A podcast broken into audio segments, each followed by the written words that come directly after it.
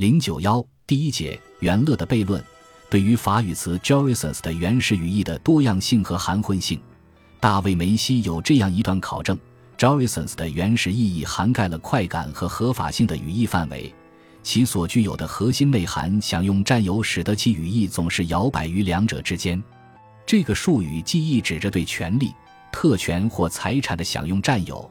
也意指着对某个能引发快感的对象的享用占有。在更为流行的用法中，它有性亢奋的意思，其动词形式 joy 则相当于真来劲。但是，joy 可反用来指涉伴虽有暂时失去知觉的强烈的痛苦经验。理查德·克拉肖有关圣特列莎的诗句中所谓甜蜜的微妙痛楚和难以承受的快乐，就是这种含混性的最佳例证。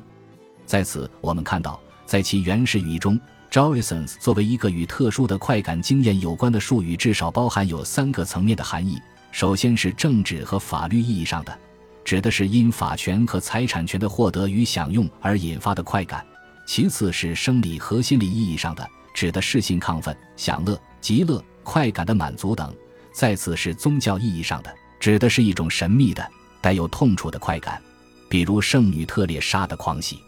多重含义的叠置，使得法语中的 jouissance 一词在他种语言中很难翻译。汉语世界流行的译法有快感、享乐、至乐、狂喜、圆乐、愉悦、欢愉、直爽等快感，一种因为他者之凝视而来的快感。这个快感靠着种种幻象的支撑，就悬搁在那里，维系着主体的欲望与欲望之匮乏。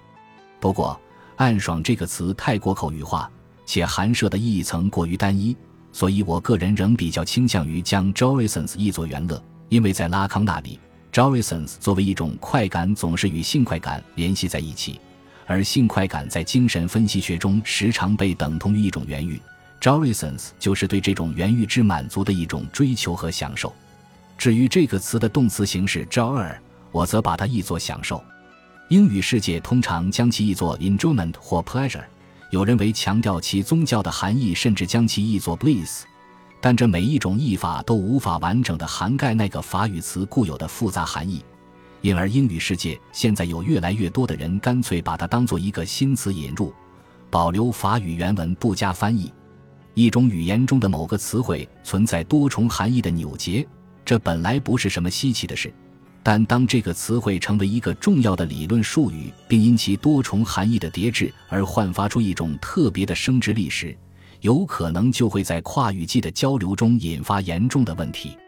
就像法语词 jouissance，不论是对于汉语世界还是对于英语世界，在翻译中如何处理它，所涉及的将不仅是翻译的技术问题，更是文化表征实践的问题，因为在法语中。这个词就像一个具有共生性结构的意义生产机器，生理层面上的情欲亢奋或性快感，心理层面上的享乐或满足，政治和法律层面上的财产或权利的占有与享用，甚至宗教层面上的极乐和伦理层面上的过渡，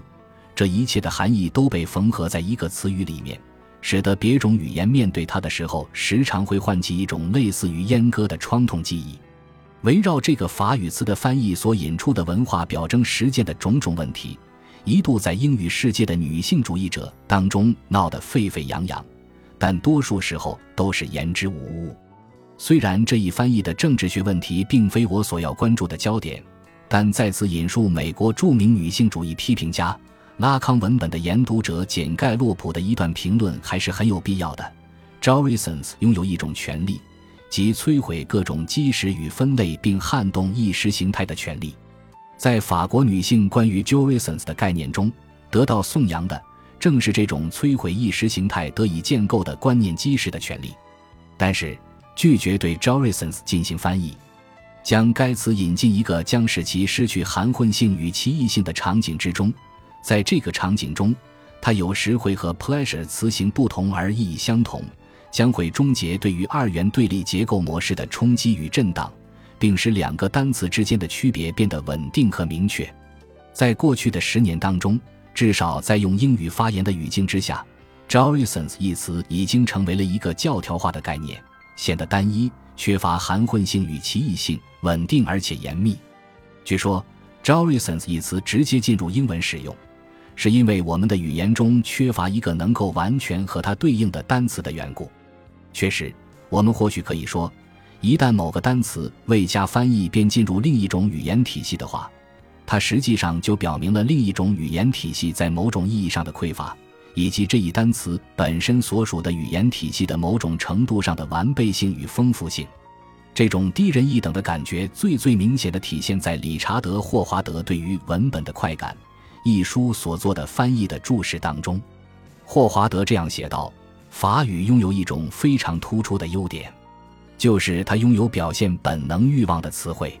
但是又能使其散发出既不是来自实验室，又不是来自下水道的气味，而仅仅是无微不至、一丝不苟的说明了事实。”哦，那些法语，现在在盎格鲁撒克逊国家之内。法语很可能从一种长期以来就存在的声誉中获益良多，那就是，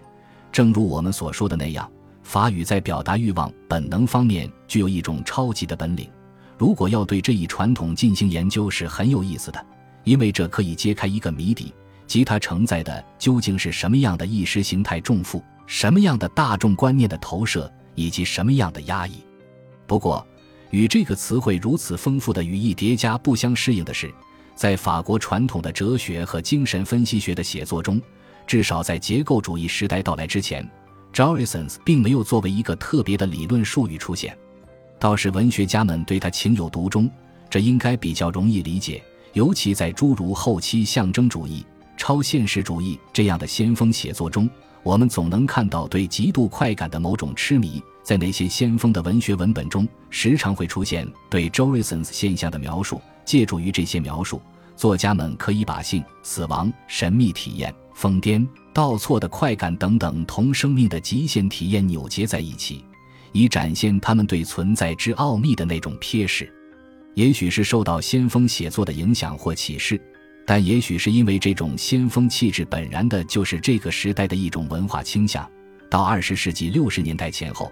j o r i s o n s 逐渐赢得巴黎一代先锋文人的青睐。许多哲学家和批评家喜欢用它来完成各自欲望辩证法的高潮篇章，主体的倾覆与原乐的返回相辅相成，构成了结构主义时代欲望历险中最后的蹦极跳。拉康正是在这样的背景之下，第一个把 j o r i s o n s 作为一个概念引入精神分析学。虽然是拉康第一个把 j o r i s o n s 纳入精神分析学的概念系统。但他第一次使用这个词时，也没有赋予它特别的理论内涵。例如，在1953至1954年的第一期研讨班中，当论及黑格尔的主奴辩证法时，拉康说：“确实，以一个神话式的情境作为开端，一个行动被付诸实施，由此确立了享乐与劳动之间的关系。一条法律被强加于奴隶，即他应当满足他人的欲望和享乐。”这里说的是主奴辩证法中劳动与享乐的关系，即主人通过迫使奴隶劳动来生产供自己享乐的物品，而奴隶通过劳动来满足他人的欲望和享乐要求。很显然 j o r i s o n s 在此是在一般意义上使用的，指的是对某种权利或特权的享乐、享用和享受。虽然开端处的这个使用未见有明显的理论化运作。但劳动与享乐的关联，在后来的理论化进程中却是一个重要的结构维度。尤其在六十、七十年代的研讨班中，拉康将不断返回到主奴关系的这个享乐场景中，以他的拓扑学技术来呈现享乐的政治效果和伦理效果，呈现主体之间非对称的享用关系，呈现元乐、知识和真理在主体那里的复杂扭结。到五十年代中期。J o r i s o n s 一词所隐含的性快感的含义开始得到强调，例如，在1956至1957年的第四期研讨班中，拉康提到了手淫的快感；而在1958年为一次有关女性性欲的学术会议所准备的主题发言中，他还使用了“女性快感”和“阴蒂快感”这样的说法。在这些使用中 j o r i s o n s 一词显然与生物学意义上的性满足或者说性快感是等义的。并且在这里，这个词仍没有成为一个理论性的术语。就像埃文斯所说的，在一九五八年以前，拉康偶然使用的 j o r i s o n s 这个词似乎与常规用法是一致的，它是快感尤其动物式的肉体快感的同义词，其基本范式就是性亢奋的快感。不过，也正是自这个时候开始，拉康拉开了对 jouissance 理论化的序幕。在一九五七至一九五八年的第五期研讨班上，他第一次正面提出了享受与欲望的关系问题。他对他的学生说：“虽然在思考欲望的时候已经隐含了享受的维度，但还是必须把这两者区分开来。主体不是简单的满足欲望，他在享受欲望。”而这正是他的 jouissance 的一个本质维度。这句话隐含了一个基本思想：jouissance 不是一般意义上的享受或享用，而是对欲望和欲望过程的享受或享用。我们不妨把主体对不可满足的欲望或欲望过程的这种享受和享用称作主体的原乐。就像埃文斯说的：“对原乐与欲望之间的关系的这一最初论述表明，原乐是维系欲望的东西。”因为它是对为欲望而欲望的过程的一种享受，这一享受使人在满足的缺席中欲望着。